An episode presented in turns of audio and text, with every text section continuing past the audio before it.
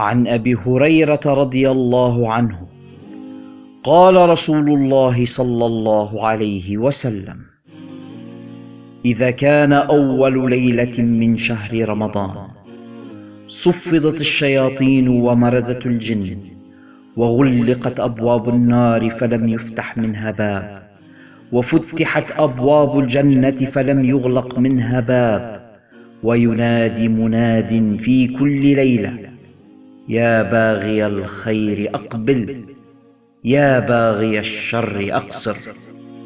ولله عتقاء من النار وذلك كل ليلة.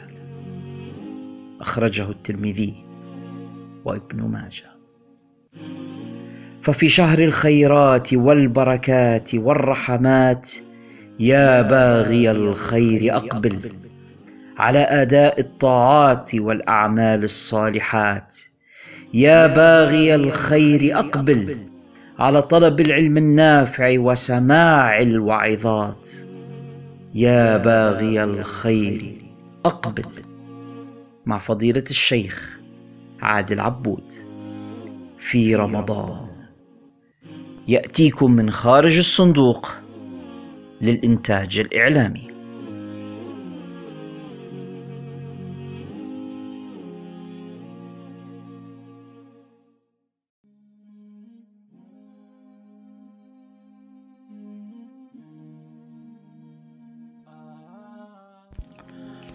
بسم الله الرحمن الرحيم الحمد لله رب العالمين والصلاة والسلام على سيدنا محمد وعلى آله وصحبه أجمعين إخوتي المستمعون السلام عليكم ورحمة الله تعالى وبركاته هذه الحلقة الثانية من برنامج يا باغي الخير أقبل ولا زلنا نتحدث عن فضائل هذا الشهر العظيم وذكرنا حديث آخر يوم من شعبان الذي يرويه سيدنا سلمان الفارسي وتوقفنا عند قوله صلى الله عليه وسلم وهو شهر أوله رحمة وأوسطه مغفرة وآخره عتق من النار والرحمة هي إرادة الإحسان من الله سبحانه وتعالى عندما يريد سبحانه الإحسان إلى أحد من خلقه فتسمى الرحمة.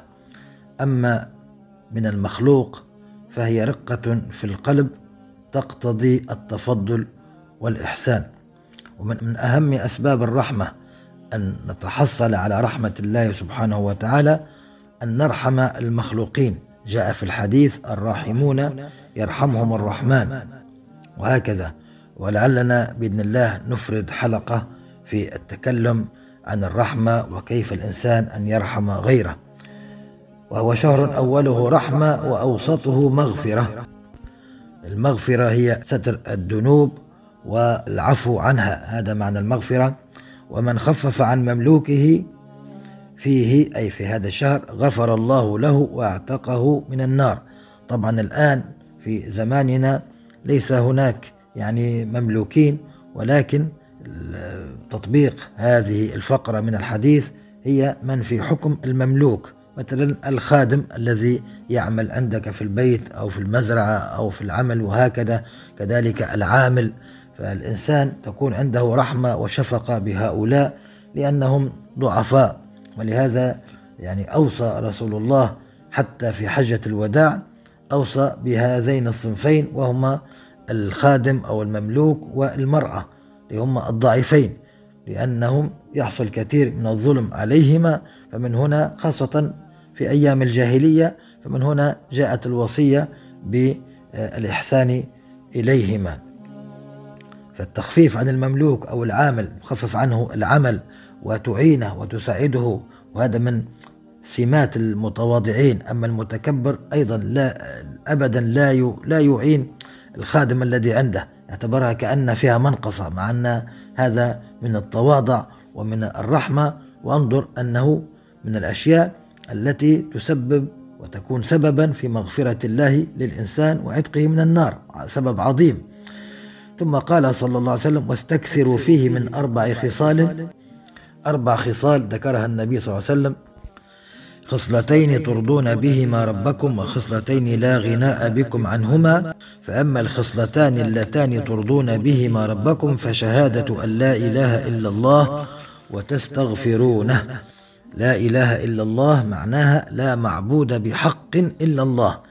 لا معبود بحق. يعني المعبودات والتي تعبد الآلهة التي تعبد من دون الله الباطلة كثيرة جدا كلنا يعلمها. هناك من يعبد القمر من يعبد الشمس من يعبد الشيطان والعياذ بالله من يعبد بعض النصارى من يعبدون سيدنا المسيح عليه السلام وهكذا. ولكن المعبود بحق واحد سبحانه وتعالى هو الله. فمعنى لا إله إلا الله أي لا معبود بحق إلا الله. ومعنى لها أيضا أنه لا مستغنيا عن كل ما سواه ومفتقرا إليه كل ما عداه إلا الله. ليس هناك كائن من كان مستغني عن كل ما سواه وكل ما عداه مفتقر إليه إلا الله الإله المعبود الحق سبحانه وتعالى. وجاء في فضل لا إله إلا الله يعني أحاديث كثيرة منها قوله صلى الله عليه وسلم أفضل الذكر لا إله إلا الله وفي رواية لا إله إلا الله لا تترك ذنبا ولا يسبقها عمل. وهنا أيضا ذكرها رسول الله صلى الله عليه وسلم فالإنسان عليه أن يستكثر منها في هذا الشهر من كلمة لا إله إلا الله يجعل له وردا منها يسبح منها ويكتر بأمر من النبي صلى الله عليه وسلم وهي أفضل الحسنات كما جاء في حديث آخر. وقال صلى الله عليه وسلم من قال لا إله إلا الله وحده لا شريك له له الملك وله الحمد وهو على كل شيء قدير مئة مرة كانت له عدل عشر رقاب وكتب له مئة حسنة ومحي عنه مئة سيئة ولم يأت أحد أفضل مما جاء به إلا أحد عمل أكثر من ذلك. وفي رواية وكانت له حرزا من الشيطان. انظر هذا الفضل العظيم لهذه لهذا الذكر. لا إله إلا الله وحده لا شريك له له الملك وله الحمد وهو على كل شيء قدير مئة مرة. الإنسان يعني آه، لا بأس وماذا يأخذ من وقته؟ يعني عشر دقائق ممكن يأتي بهذا الذكر ويستمر عليه حتى بعد رمضان. فيها كأنه أعتق عشر رقاب ثواب العتق وهو من أعظم الأعمال. حتى أن الله يعتق بكل عضو من الإنسان بكل عضو اعتقه عضوا منه وهكذا. وتكتب له مئة حسنة وتمحى عنه مئة سيئة وتكون له حرزا من الشيطان ومن الآفات. قول لا إله إلا الله. وقال ويستغفرونه أي تستغفرونه تطلبون منه المغفرة. والمغفرة ورد فيها وفي فضلها أحاديث كثيرة وهي بداية أو جزء من التوبة. تكلمنا عن التوبة في درس الجمعة ولعلنا نفرد للاستغفار وفوائده وبعض صيغه في حلقة أخرى. ويكفي أن نقول قوله صلى الله عليه وسلم من أحب أن تسره صحيفته فليكثر من الاستغفار. وقال صلى الله عليه وسلم من لزم الاستغفار جعل الله له من كل هم فرجا ومن كل ضيق مخرجا ورزقه من حيث لا يحتسب. إلى آخر ما جاء في فضل الاستغفار. ثم قال صلى الله عليه وسلم ومن سقى صائما سقاه الله من حوض شربة لا يظمأ حتى يدخل الجنة. حوض النبي صلى الله عليه وسلم من الأشياء التي نحن آه، مأمورون بالإيمان به وهو من الأمور الآخرة تسمى قسم السمعيات. نحن يعني سمعها الصحابة من النبي صلى الله عليه وسلم وبعضها جاء في القرآن وبعضها جاء في الأحاديث الصحيحة ثم سمعها التابعون وهكذا حتى وصلت إلينا فتسمى السمعيات وهي لا دخل للعقل بها نؤمن بها هكذا إيمانا بالغيب فمنها الحشر والنشر والصراط والميزان والحوض حوض النبي صلى الله عليه وسلم. جاء في صحيح البخاري أنه مسيرة شهر وزواياه سواء أي طوله وعرضه سواء. ماؤه أبيض من اللبن وأحلى من العسل ورائحته أطيب من المسك وكيزانه أي الآنية التي يشرب بها المؤمنون نحن نكون منهم إن شاء الله بإذن الله تعالى أكثر من نجوم السماء وهكذا ولكل نبي حوض.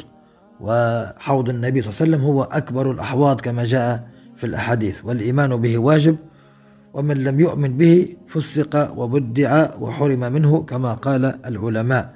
والشرب منه من علامات السعادة الأبدية. جاء في الحديث أن بعض الناس يزادون عنه أنهم بدلوا دينهم وغيروا. وأيضا جاء في الحديث قال صلى الله عليه وسلم من أتاه أخوه متنصلا من ذنبه فلم يقبل فلا يرد علي الحوض. وهذا وعيد شديد وأنا أحببت أن أذكر هذا. بعض الناس من يكون بينه وبين أحد الأخوه أو صاحبة أو زميلة أو قريبة مشادة أو كلام فجاءه يطلب منا السماح ويطلب إرجاع حبال الوصل فيرده ولا يأخذ ولا يجبر بخاطره. فهذا روى فيه وعيد شديد سمعناه من النبي صلى الله عليه وسلم. قال من أتاه أخوه متنصلا معناه معتذرا من ذنبه فلم يقبل منه فلا يرد علي الحوض. هل من المعقول إنسان عاقل؟ أولا أنت كيف؟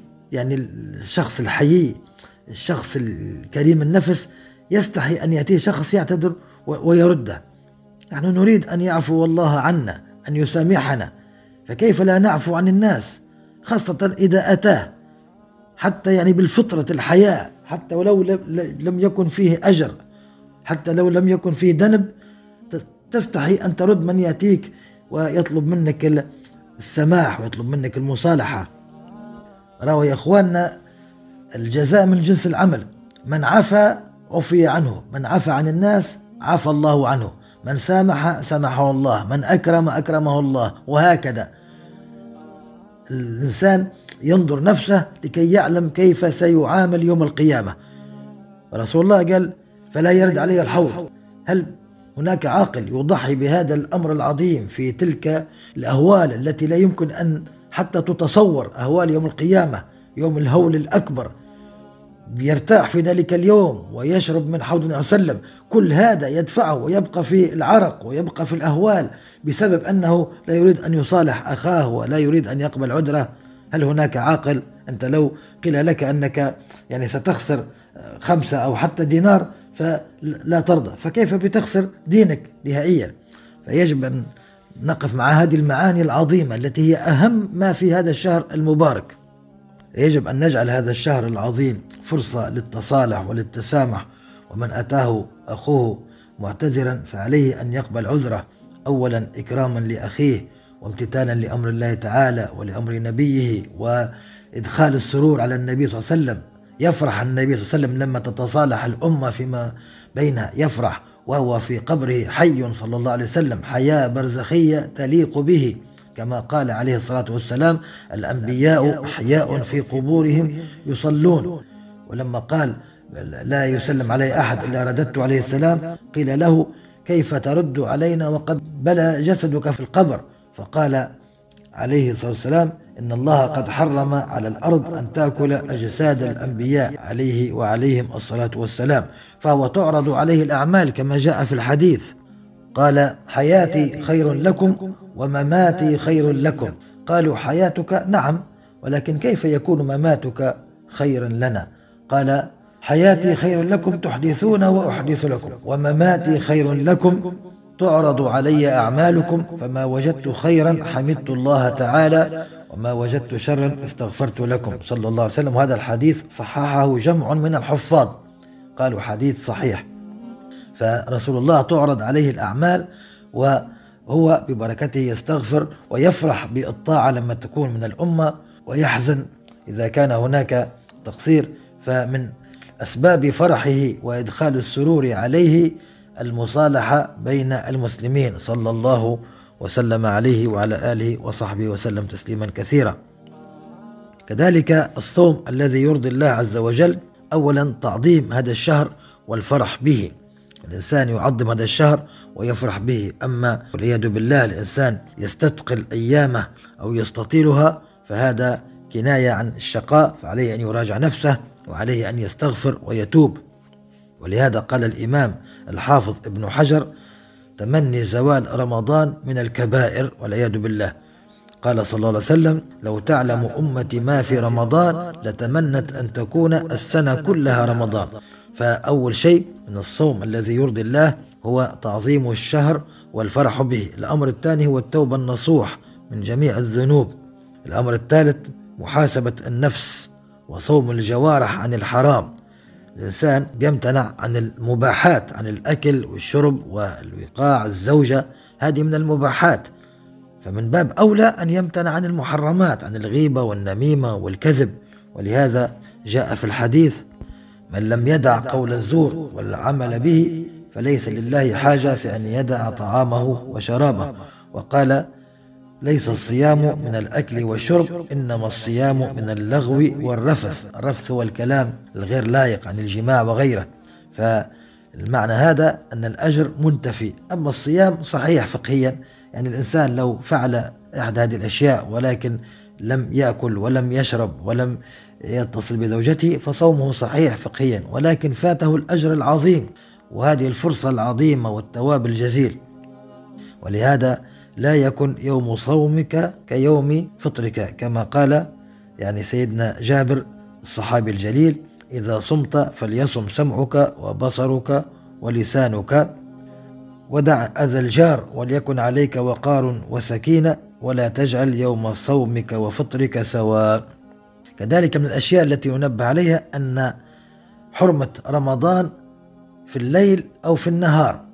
بعض الناس يعتقد أن الحرمة فقط في النهار أما في الليل يفعل ما يشاء. الليل يجوز للمؤمن أن يتناول المباحات من طعام وشراب وزوجة لكن المحرمات في النهار وفي الليل فهي تتضاعف. كما أن الحسنات مضاعفة كذلك السيئات فعلينا أن ننتبه لهذا. ليس معنى الليل أن الإنسان يرتكب المحرمات والعياذ بالله. كذلك من آداب الصيام الصدقة ولو بالقليل وكما ذكرنا الإكثار من الاستغفار والأذكار وتلاوة القرآن والاهتمام بقبول العمل. الإنسان دائما المؤمن مهما اجتهد في الطاعات دائما يطلب من المولى ويرجوه أن يتقبل منه لأن الله تعالى يقول إنما يتقبل الله من المتقين. فالإنسان لا يعلم نفسه هل هو من المتقين أم لا فلهذا دائما يطلب من المولى القبول ويكون على بين الخوف والرجاء. يخاف ألا يقبل منه عمله وأيضا يرجو في رحمة ربه. هكذا المؤمن يطير بجناحي الخوف والرجاء. والله ورسوله أعلم. وصلى الله على سيدنا محمد وعلى آله وصحبه وسلم. والسلام عليكم ورحمة الله وبركاته. إذا كانت هذه الحلقة قد نالت رضاكم واستحسانكم فلا تبخلوا علينا رجاء بترك علامة الخمس نجمات في التطبيق الذي تستمعون إليها من خلاله. وإذا كنتم تستمعون إليها من خلال يوتيوب فلا تنسوا النقر على زر الإعجاب وتشاركها مع أصدقائكم ومعارفكم على وسائل التواصل الاجتماعي كي تعم فائدتها وتصل أكبر عدد من المستمعين. لا تنسونا رجاء من صالح دعائكم. بارك الله فيكم. جميع حقوق هذا العمل محفوظة لخارج الصندوق للإنتاج الإعلامي.